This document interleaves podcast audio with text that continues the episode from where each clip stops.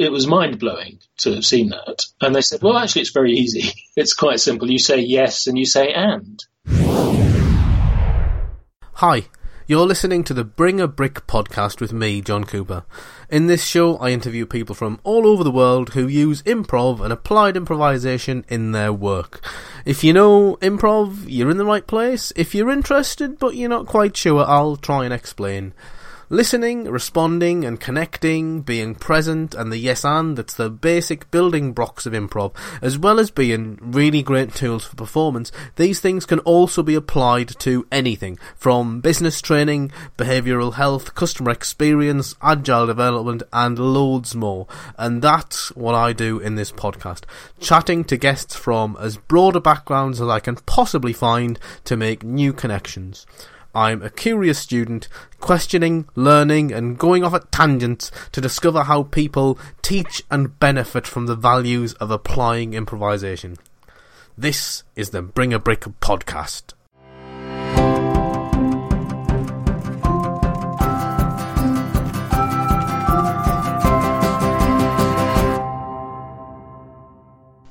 My guest this show is Paul Z. Jackson. Paul is a trainer of trainers and one of the founding members of the Applied Improvisation Network. He's authored a handful of books, including The Inspirational Trainer and 58 and a half Ways to Improvise in Training. He has a background in comedy and journalism, and if you go to his early biog, which I did, it reads pretty much like a who's who of the British comedy scene at the time. Hello, Paul. Thanks for coming on the podcast. Hi, John. My pleasure. My yeah, really good to get you on. Really good to get you on. Um, my introduction was that accurate? Was that inaccurate? Can you shed a bit more light on who you are and what you do? It was amazingly accurate. I recognised every detail. yeah, I, I, am fascinated by um, the, the the early BBC radio producing stuff. You, you, it seemed like very much a who's who of the British comedy industry. I was very lucky to be a BBC comedy producer, and by being in that position, you get access to the great talent that is around, both wonderful writers and excellent performers who are willing to work for the poor rates that the BBC pays in order to get that exposure and the, the cachet of being in on BBC shows. So I got to work with great improvisers like Josie Lawrence and Paul Merton, Neil Mullarkey, um, Jim Sweeney and Steve Steen, and more broadly with uh, comedians and performers ranging from Pam Ayres, who British viewers oh, wow. yeah. will remember, um, through to Stephen Fry and uh, Noddy Holder from Slade. Excellent, excellent. Mm-hmm. Mm.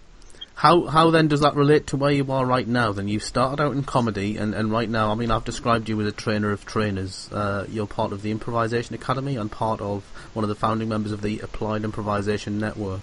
What what is a typical what is a typical day or a typical week for you?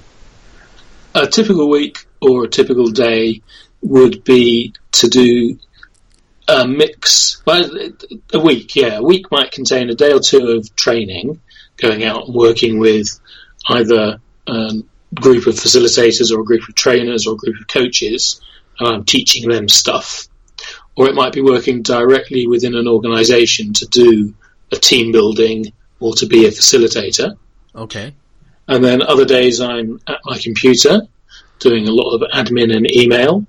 Or if I get some of that cleared, then I can do more of the writing as well as the books. I write a lot of blogs and articles and that goes back to the to the earlier profession before I got involved in comedy at all. I was a, a journalist working for a newspaper. Okay, okay. The, in terms of the stuff that you do now, do, do you work within a particular sector, or do you just go where you're asked to go? Is there a certain particular kind of sector of business that you work in? Anyone will have me. Um, that tends to be people who are quite adventurous and are willing to involve themselves with strange things like applied improvisation that are yeah. not yet mainstream. Mm-hmm.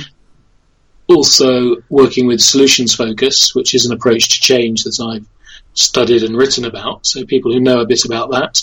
And that means they could come from any sector. So, I've worked with the big accountancy firms in some of the business schools yeah. through to um, medium-sized companies, international companies, and I get to go to some quite interesting places as a facilitator. I've just been invited to facilitate a climate change conference in Nairobi in Wow. Kenya in a couple of months. So that's not typical, but it's not particularly unusual either in that once or twice a year there'll be some exotic trip. Okay. And is, is that because the kind of requirements are quite eclectic in terms of what they want?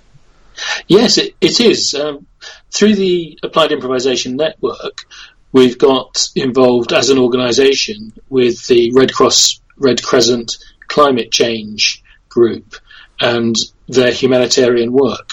And they really like the idea of all of their events becoming more participative and more engaging so that they can get their message across. And they love the improvisation activities as one of the strands of that. So through that, they got to know me as a facilitator, and they involved me in planning and then facilitating some of their events. Okay, so we've talked a little bit about what you do now. Let's just kind of go back to the early days and find out how you how you found improv and how improv kind of came into the work that you do. You've mentioned the kind of improvisers that you worked with um, back in the day, early doors. That that, that kind of germinal time when uh, the the comedy store, I'm guessing, was was part of the scene because that's when the comedy store players kind of started out. Was was, was improv always a, a thing that was in front of you, or did you find it? How did how did improv come to be part of your kind of environment, so to speak? That's a great question, and it, it was all at that time um, when comedy store players were starting. And before that, I don't think improvisation had been part of anybody's scene, except for the very small people who'd been influenced by Keith Johnstone Yes. um, the Theatre Machine and some of the groups that came out of his work. And then there, for some reason or other, there was a bit of a flourishing with the Comedy Store Players and the Rupert Pupkin Collective, and some groups would go to the Edinburgh Festival and do bits of improvisation, Yes. uh, including one or two from America, I think, in those early days. But it was mostly unknown, and it started to explode with Whose Line Is It Anyway? Mhm. first on the radio and then on TV. Yeah. It was on the radio before I joined BBC, so that gives us some idea of how far back that was. Yeah. And I'd had nothing to do with improvisation at all. I was a journalist and working happily in Cardiff. And my brother asked me to come and see an improvisation show with him, which was at the Donmar Warehouse with Jim Sweeney and Steve Steen Yes. and their group, the Rupert Pupkin Collective. And I didn't want to go. I, I thought this was a terrible idea. Right. Um, I liked my plays or my comedy to have been written, rehearsed, and directed. So you weren't up for the idea of something being made Nope. on the spot. No, no, making things up on the spot, nobody in charge, and no practice. Okay. Yeah. Yeah. Those seem like three really bad ideas. Do you still do you still come up against that stuff? Sorry, do you still come up against that stuff today in any of the stuff you do, or are you kind of now past that where people know what they want you for?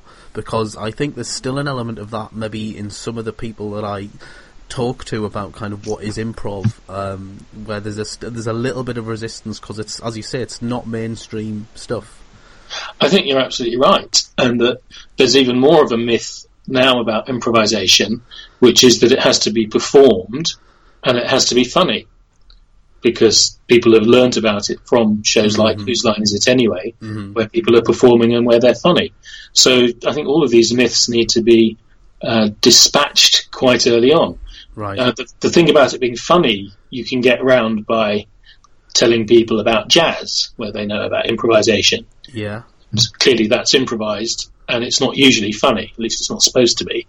Yeah. And with performing, you can remind people that a lot of their conversations are not scripted, they make them up as they go along, and that Yes. therefore they are improvising every day. Yeah. So it's an everyday skill, and it's a skill that can be articulated, identified, and built up. Yes, yeah. Use those muscles, work those muscles. Okay, so your brother took you to see the Rupert Pupkin Collective.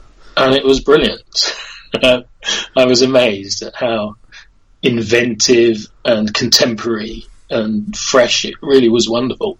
But I was a journalist, so I was suspicious and thought they probably hadn't made it up um, on the spot.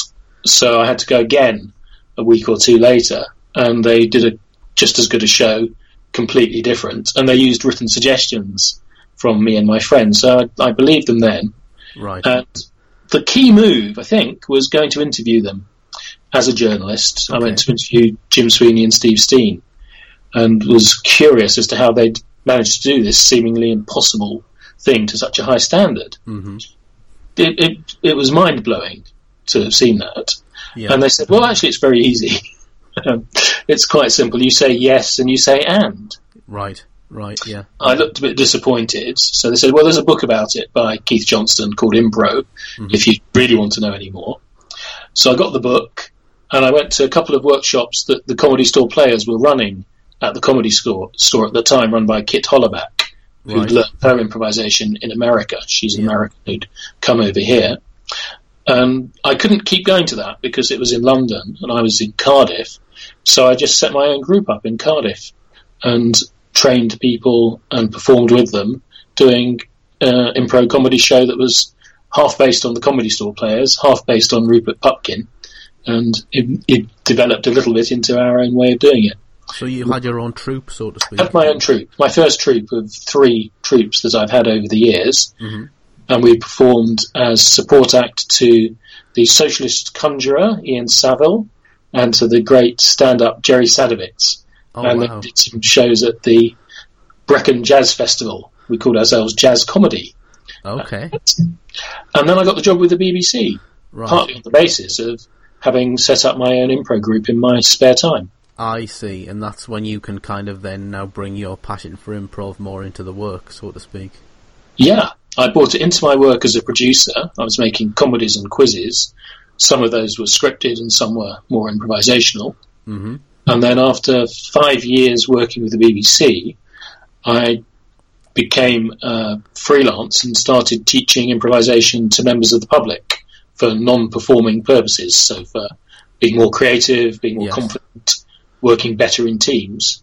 And that got taken quite quickly into organisations. Okay, okay, wow. So let's let's just I just want to duck back a second. So you're talking about you went to the BBC. Was there when you're talking about if you're work you what it was a production role you're saying?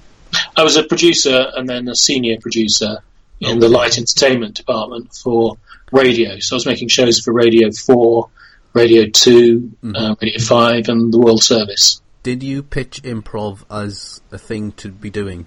Yes, You did. And how was that how was that received at that time? very cautiously. They'd already had Whose Lines Is Anyway. Okay, so they had a precedent already. Well, it meant they thought they'd done it. Okay. But for me, that was like saying, well, you, you've had a scripted sitcom, so you wouldn't have any more of those, would you? Right. Yes. Yes. there's possibilities for endless numbers of improvised formats and ways of performing improvisation. And we're seeing that now with the flourishing of improvisation performance Yes. through UK and around the rest of the world. That there's many, many ways of putting on a show. But the BBC weren't really ready for that at that time. Mhm. And I wasn't talented enough as a producer to overcome that. So I don't think I really found any great radio or TV formats, even though I did put uh, a fair bit of effort into trying to do so. Yes. How do, how do you think if I'm just going to branch off and, and create a tangent as is as is my want? Um, uh, um, the the recent, more recent attempts at getting improv on TV, it seems like it's stuff that has never quite gelled in the last well quite a few years. We've had um, we had Fast and Loose, Yes, and and we had um, thank Terrible. God you thank God you're here. it's very poor. Yeah, it's kind of what what are your opinions of that, and do you do you have an idea of why that didn't work and what they could have done? Well, it, it, it is a tricky nut to crack because the audience on TV are both further removed from the action than the theatre audience mm-hmm. and probably even more suspicious and even less caring that it is improvised. Yeah, Also, a lot of what improvisation brings can be gained on TV through other formats. So I think a lot of the reality shows have that quality of being improvised. You're seeing Yes. people living, albeit an edited version, but you're seeing them live something of their lives. yeah, yeah, And panel shows are semi-improvised and get some of the best bits of improvisation without some of the downsides. So it may be that we don't need pure improvisation on TV. It, it, it doesn't matter Yeah. because it's there in enough other ways, and it's perhaps more exciting as a, a theatre-based um, art form. Yeah, yeah. I mean, I think there's the de- there's I think more so it's un- obviously scripted. There's a difference between live and watching it recorded, whereas I think improv is very much a live experience Yes, in that it is very you know the performers are in the now and the audience in the now, and and you don't get the same experience watching a recorded version of an improvised show than you do from scripted. yeah.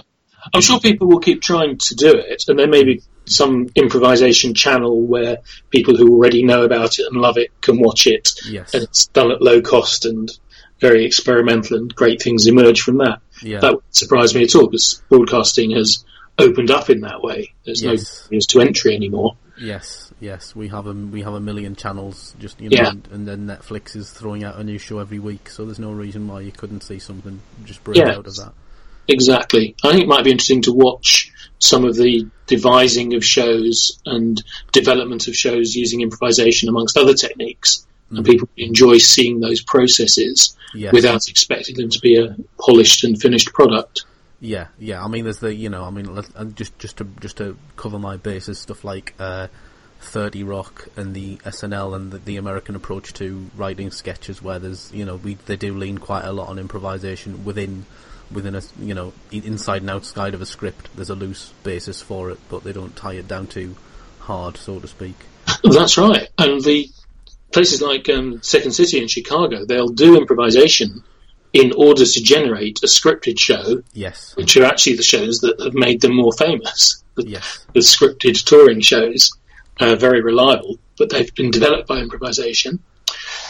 In my third improvisation group that I set up, we had um, Rob Brydon, Ruth Jones, uh, Iain Morris, who's one of the co-writers and co-producers of The Inbetweeners, yes, and other people who turned out to be very talented, and they all use improvisation, not as an end result, but for development of characters and development of scripts. yeah, They don't sit and write at keyboards. They walk around rooms in character, improvise with each other, and then take the best of those recordings to create the scripts that are then filmed. yeah, yeah. That's, it's a really good way of doing it. Um, I I I have a character. I do stand up. I do character stand up, and I use similar methods when I'm doing that. And but sometimes I feel the need to sit in front of a blank sheet of paper just to make it look like I'm w- hard at work, and it's very painful. And I try to avoid it. Yeah, that, that's proper work. We don't want to get involved in that. yeah, yeah. Okay, so let's let's duck back to, to yourself and the, the point at which um, you looked at entertainment and then looked at this as a training tool. As you were just saying, it's kind of like you were there, you were working as a producer, and then you saw the applications for this to be training. Yeah, again, very lucky. I was invited on a management training course, and it happened to be a very good one. And they invited all of us on the course to teach each other something. Okay. And I scrabbled around for something I could teach to these uh, engineers and newsreaders and people from all over the BBC. hmm And I offered them a, a short session of improvisation activities, Yeah, which I'd known from training the performers. Yeah, and they loved it. And they got it straight away that this would help them with communication skills and help them feel more creative and more confident. Hmm and none of them wanted to go on to perform. So this detachment of the improvisation ideas and tools and techniques from performing was there right at the start. So the idea of applying improvisation in non-theatrical settings was the start of that. And I found people that would come on courses and organisations that would br- bring me in to teach presentation skills, to teach team building, to boost the creativity of a group of people, yes, and people from the public would come to learn to be more confident. hmm And the next step after that was finding other people who also did that, who were mostly in America. yeah. That was the beginnings of the Applied Improvisation Network, I see. which is a gathering point for anyone who's interested in using these techniques in organizational development, team development, and personal development. hmm How how did that come about? The Applied Improvisation Network. I understand it was some. It was like a. It was called something else before it was called Applied Improvisation. It was well before that. It was like the Southwest Games Conference or something like that. There was the a gaming conference called NASAGA, Yes. which is about simulations and games. And we were a strand in that in our first year. hmm And then we called ourselves the Summit for Improvisation in Business, and then the Applied Improvisation Network as we started to gather more people and find our own feet. I see. And when you were when you were teaching it um, early doors, when you was did you use the term improvisation skills up front? Is that how you kind of pitched it, or or were Yes. you were you saying it was presenting skills and then putting the improv in? Were you you were using improv up front as the term you were using? I had courses that I offered to the public called Improvisation for Life. And the Daily Mail wrote an article about that that produced a lot of interest. And then I ran some courses on confidence and creativity that either had improvisation in the title or in the subtitle. Yeah. In organizations, things like presentation skills and training trainers, the improvisation was not so upfront in the description. And that's still a debate that goes on till today of how much do you show that it's improvisation Yes. and how much do you use improvisation as a method that people may or may not be interested in, but it's not part of the title. I'm very keen to get a timeline on the usage of the improvisation and improvisation for training. So, uh, when you had that Daily Mail article, um, were there any kind of was there any skepticism? Obviously, you were a journalist yourself, so you would have known how to go about presenting yourself to a newspaper in terms of how they were going to report or do an article on that work. Yes. I was always clear that there were benefits like greater confidence, greater creativity, and so forth, and that the improvisational method were a set of techniques or tools that would get us there, Yeah. and that was the set of tools or techniques that I would use. yeah. That they would be quite unusual for a lot of people. They wouldn't have experienced anything like this before. And that I think was true at the beginning and remains true today. Okay, okay. And as I say, you are you are a journalist. and You've written. Well, just I just want to kind of talk about your books as well. Uh, when when did you start putting pen to paper and writing books on the stuff that you'd you'd learned? soon after that, because people did find my training methods unusual, and I hadn't come up through the route of being a, in HR or in training. I just started doing it, so I didn't know what I was doing was unusual. I assumed everyone did it this way, Okay, it turned out they didn't, and that they were interested in these differences. So I wrote the uh, the, the first book I wrote was called Impro Learning. So Yeah. to answer your question, Impro was right up front there as a tribute, partly to Keith Johnstone. Mhm. When the book came out again a couple of years later in paperback, the title was changed to The Inspirational Trainer. So the second publisher was not so interested in Impro I being see. front in it. Yes, Then the next book was 58 and a half ways to improvise in training. So again, very clearly a book, practical handbook for facilitators, trainers, workshop leaders. yes. And that's still in print and still popular. hmm Then I wrote some books about solutions focus, which is not particularly or directly about improvisation, though it's highly consistent with it in its view Yeah. of change and people's ability to adapt and respond to things.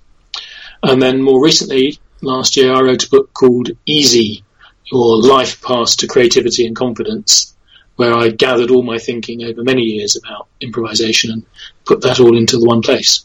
Yes, I have that book in front of me now. That's the book that I'm looking at while I'm talking to you.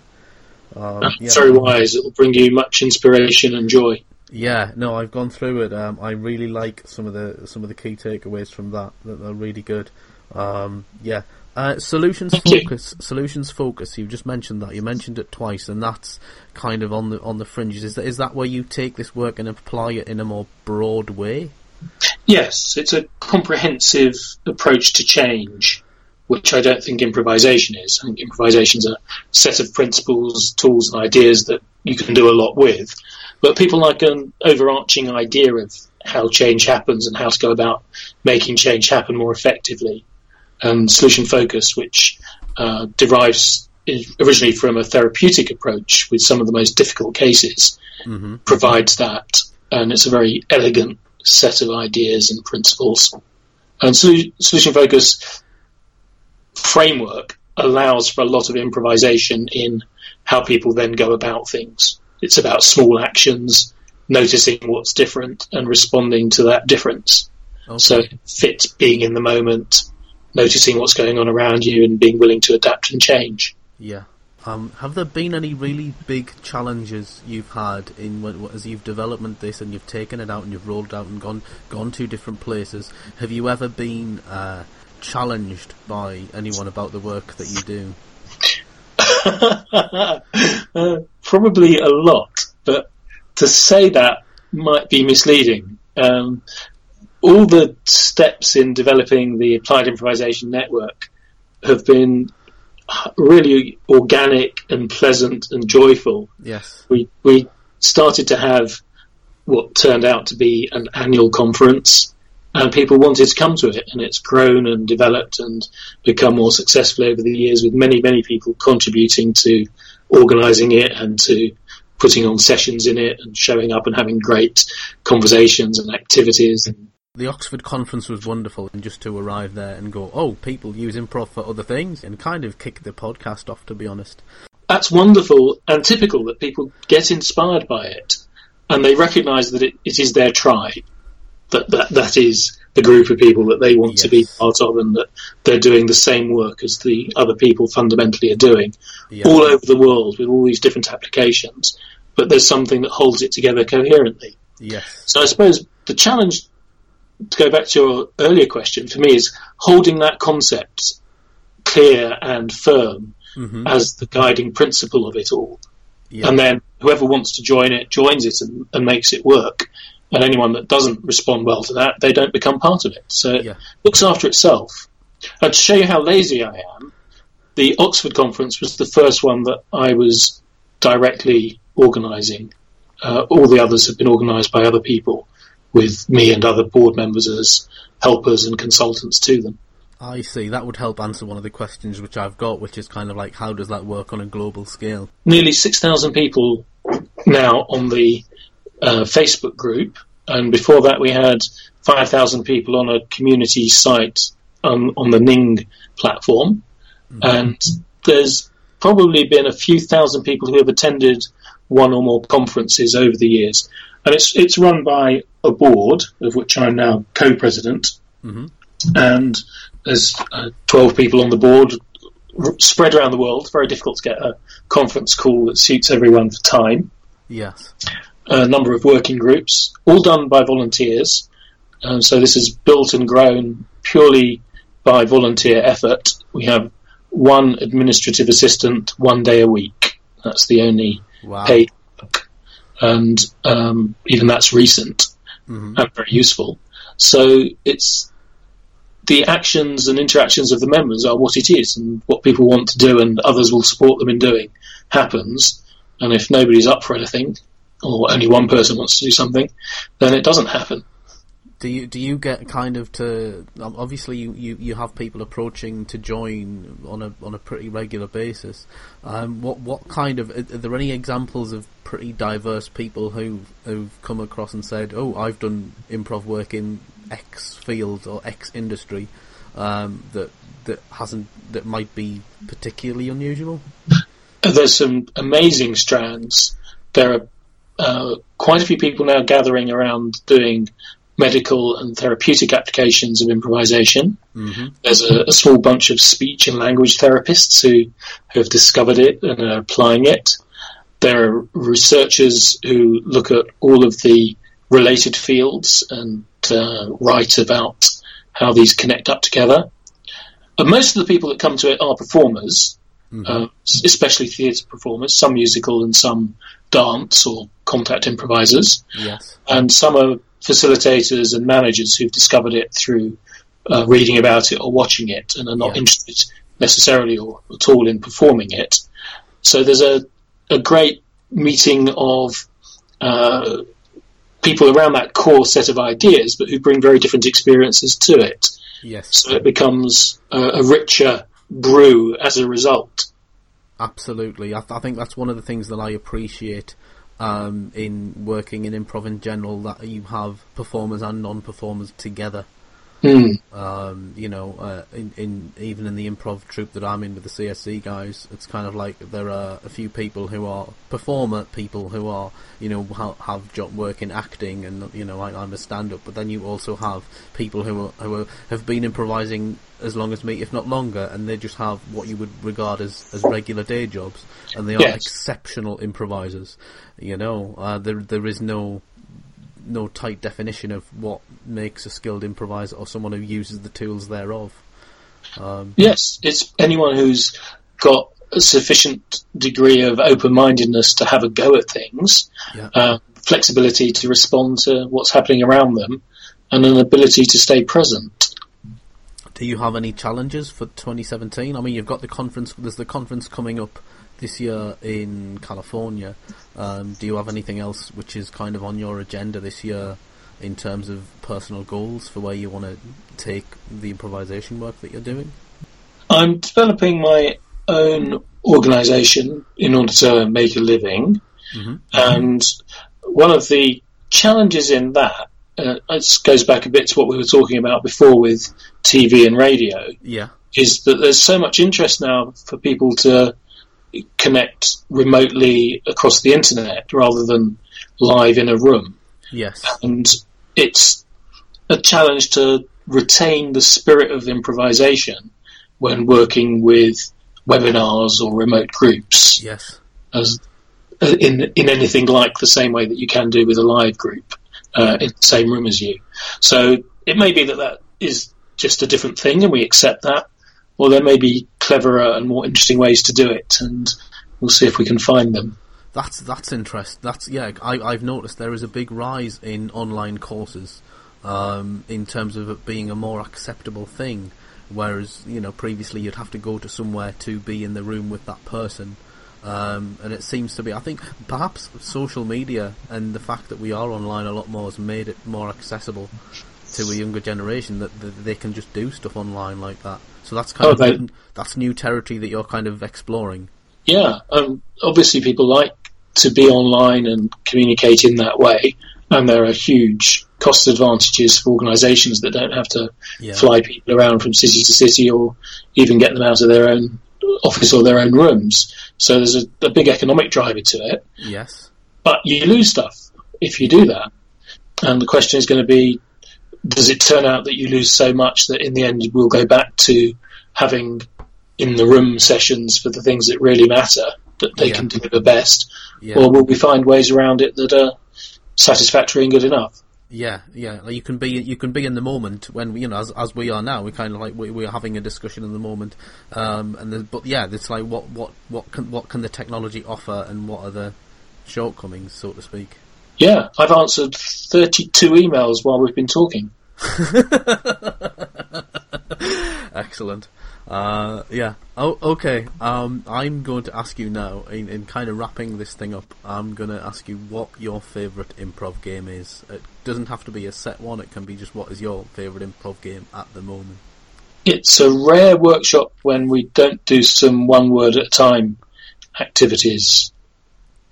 I think that was the one that really attracted me when I first was a student at workshops. I thought, okay, I get this. I, I get how to do it, how it works, what's so great about it, and been using it ever since. I saw recently that you did, you did a, a thing called Confidence Lab, which was a workshop that you ran in London. Is that right? That's right. We asked AIN globally on our Facebook page which activities did they think worked best to develop people's confidence. Mhm. And we picked six or seven that were suggested and tested them with the participants in the workshop and rated them on a grid of 10 for their scores and their strengths and weaknesses. Yeah. So it's very much the beginnings of saying, well, we claim these activities deliver these results yeah. which ones really do and which ones deliver which results. And there'll be a strand of that kind of work in future of people getting more sophisticated about what achieves what. We did discover in the confidence lab that the games that worked very badly were ones where people were thrown out to do something that was beyond what they could do. Okay. So if we just said, stand up and speak about this, and give them the topic, and really put them on the spot, exposed and performing, Mm-hmm. They floundered, didn't like it, and didn't think it had developed them. Yeah. Ones where there were easier things to do in a group that they could find their own speed, succeed, and then build on those successes gave them more confidence.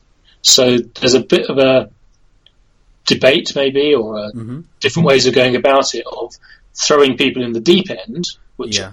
I don't think works well because people are already scared by the idea of improvisation, as we were saying earlier. Mhm.